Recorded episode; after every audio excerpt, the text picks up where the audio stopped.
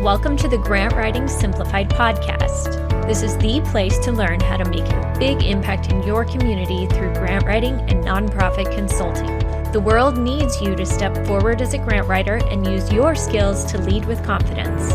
I'm Teresa Huff, former special ed teacher turned grant writer and nonprofit strategist. In my 20 years of freelancing, I've helped nonprofits triple their funding and exponentially increase their reach.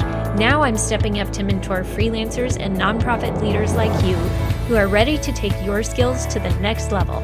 It's time to get intentional about your vision so you can create lasting change in your community. Learn the skills and strategies you need to become the grant writer the world needs. Let's do this. Hey, friends, welcome to episode 50.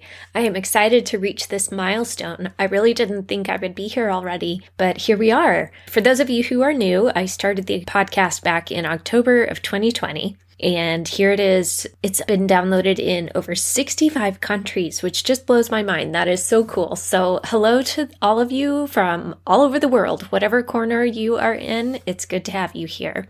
I am excited to share with you that I was a podcast guest this last week on the Groupfinity podcast with Anthony Wilson. He is a nonprofit expert. He has so much experience volunteering and working with nonprofits. And he had reached out and asked if I would come on and talk about grant writing. So that was a lot of fun to talk with him and kind of get that different perspective of someone else who works with nonprofits in that volunteer capacity and to explain some of the basics of grant writing. He asked some great questions. I will link to that in the show notes so you can click over and find that easily if you want to go catch that episode. Now, today, because this is episode 50 and kind of a milestone, I was trying to think of something fun to celebrate it a little bit. And I thought, you know, let's just talk about how grant writing can be kind of creative and how to nurture creativity in your grant writing. Because, I mean, let's face it, it probably does kind of have a bad rap. It sounds boring to some people, and maybe it is for certain types of personalities and skill sets. It would just be torture. But for some of us, we just love digging down a good research rabbit hole. We like playing with the data and the numbers and figuring out how to craft things. We like the wording and the writing and really getting creative with how to explain something. And there are times that, kind of like with any type of writing, the creativity just seems to flow. But then there are other times we feel like we hit a wall, we just don't know what to say, we can't figure out how to word something, it's just not coming together. And so while grant writing can be a little dry, it can also be really creative and innovative. It takes a lot of creativity to be able to put together a good program and tie all those threads together in a way that makes sense and that works really well for the nonprofit and for the funder because you want it to be a win win for both. You don't want to twist something out of shape just to fit a program that's really not right for you. You don't want to bend your mission and get everything all out of joint if something is not a good fit. And so, this creativity is important to nurture. This idea of creativity with grant writing has come up several times this week. And because of that, I thought, you know, that would be a really good topic to talk about. In the Fast Track to Grant Writer, we were having a conversation about different ways to present information. And the thing is, a lot of times in grant applications, they won't always tell you exactly how to do something. They might just ask this broad question like, why does your population need these services? Or describe the need in your community and how you know that this is an actual need and not a perceived need. They're not going to tell you exactly how to explain that or how to show that. So sometimes you have to get creative and figure it out. You have to figure out what statistics are going to be the most powerful and which ones just kind of muddy the waters and don't really matter to this situation. Which ones are the most relevant. So you really have to determine that and develop a good eye for that type of thing. And then this came up when I was on a strategy call with a nonprofit executive director. Because of some of the things we've put into place, she is now able to focus on a higher level. She is thinking more creatively because she can think more about the strategic concepts. I listen to a lot of podcasts myself as well. And in one I was listening to, she was talking about making sure we really take time to refresh ourselves. Sometimes we get so caught up in the work and the go, go, go and nonstop deadlines that we forget to just step away and take a break. And we almost have to give ourselves permission to do that. And this is so important to avoid decision fatigue and burnout. If you haven't listened to episode 24 about decision fatigue in nonprofit leaders, make sure you go do that right after you listen to this because that is so important to take care of ourselves and to make sure that we're not getting to that point of burnout. It happens way too often, and it's time to step up and start taking better care of our leaders. Today, I want to talk about 10 ways that grant writers can nurture creativity. And this is something like a muscle that, yeah, we might be kind of creative, or you might think, oh, I'm not creative. I can't draw. I can't paint a picture. I'm terrible at art. That's not what I'm talking about. If you can bake a really cool cake, if you can landscape a garden that is amazing, if you can make woodworking, whatever it is, maybe you can fix an engine or design a beautiful spreadsheet that makes total sense, the formulas are perfect. Your thing of creativity is still a type of creativity. It might not be painting a picture, but it's something else. And there are lots of types of creativity. Figure out which ones you are really skilled at and nurture those.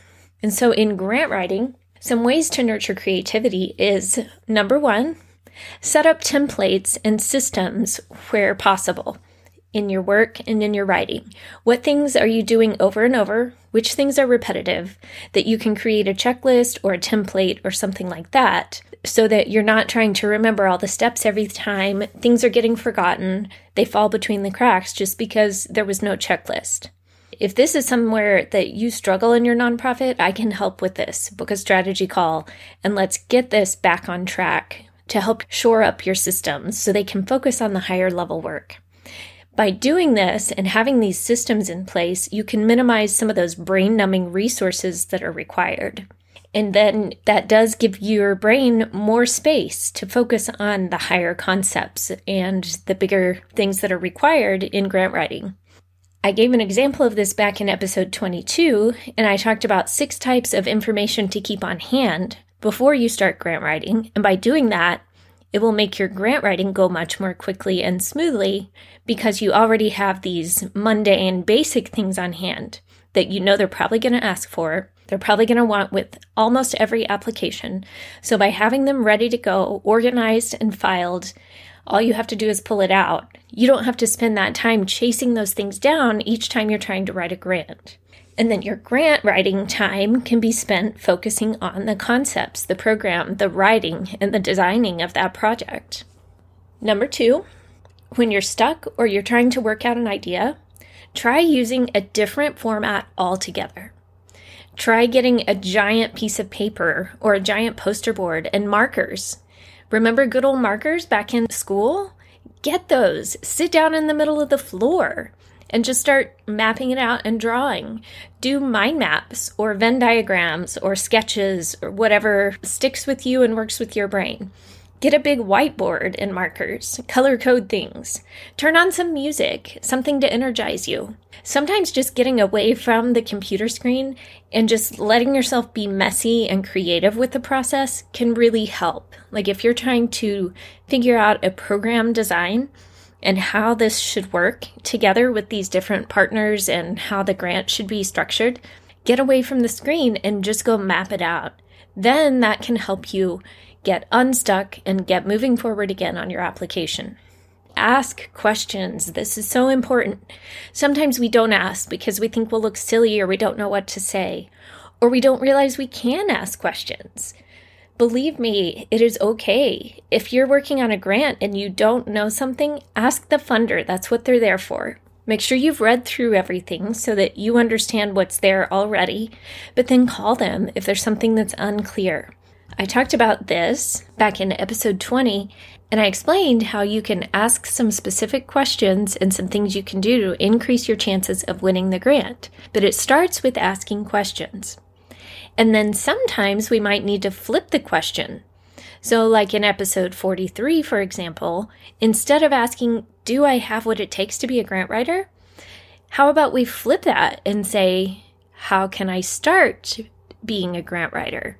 How can I do this? So instead of doubting yourself, you're asking, okay, let's do this. How can I move forward?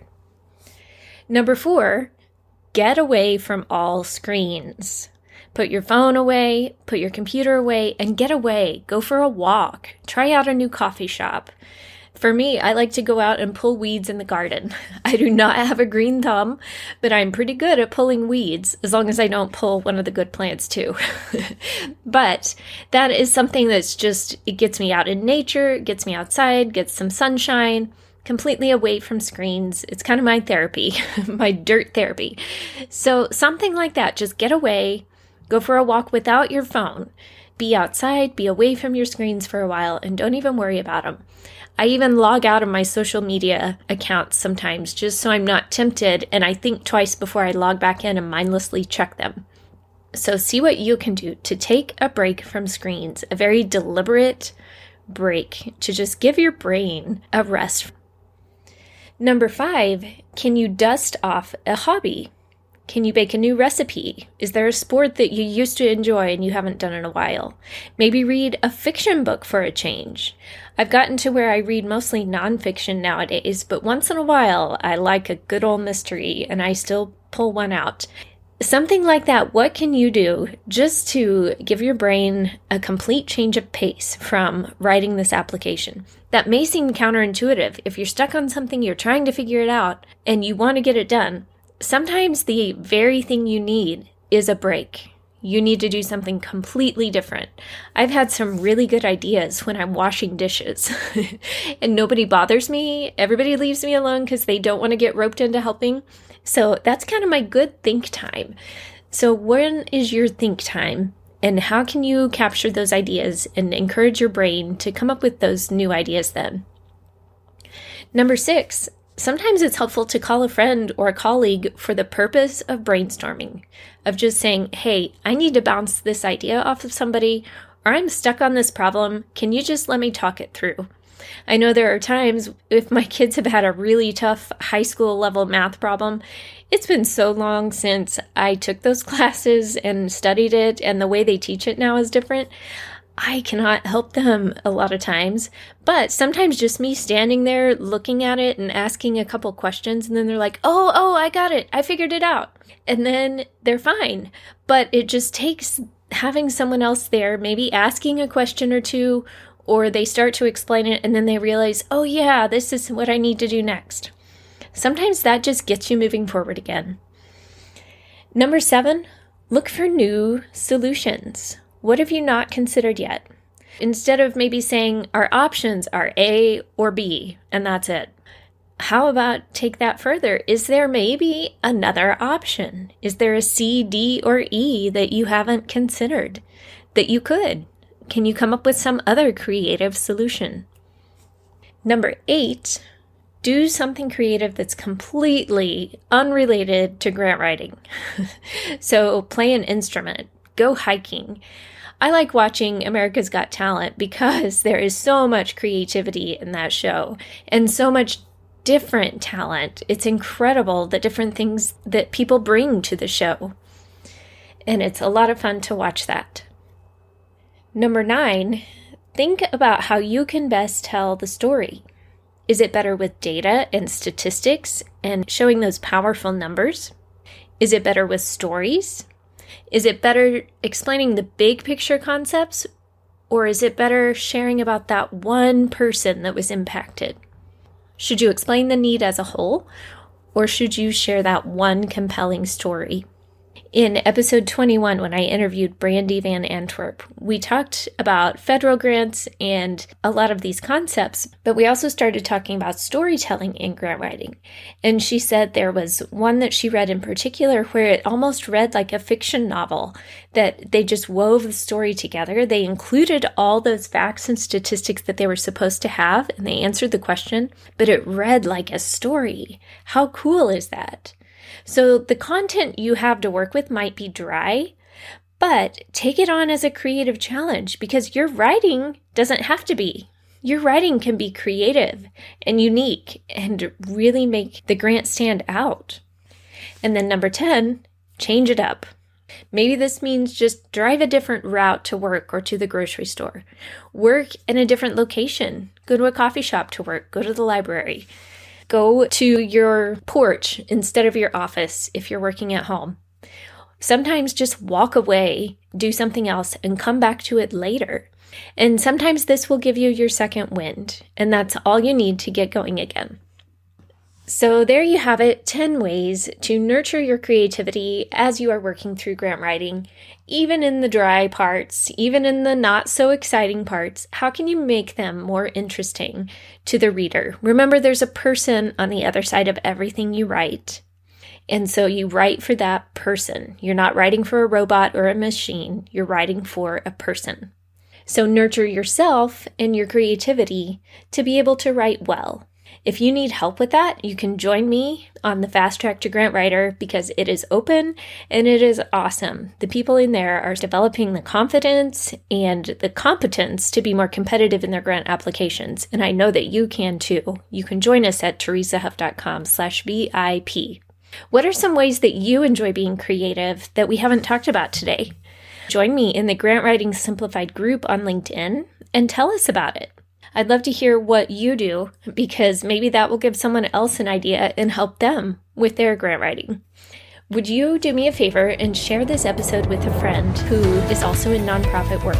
I want to help reach as many people as possible and encourage them in their grant writing and also just in their nonprofit work in general. I want you to know you're not alone in this, and I'm here to support you. Okay, I want to leave you with a challenge. What is one thing you will do this week to nurture creativity? And who knows, that one thing might just be the catalyst that will change your world.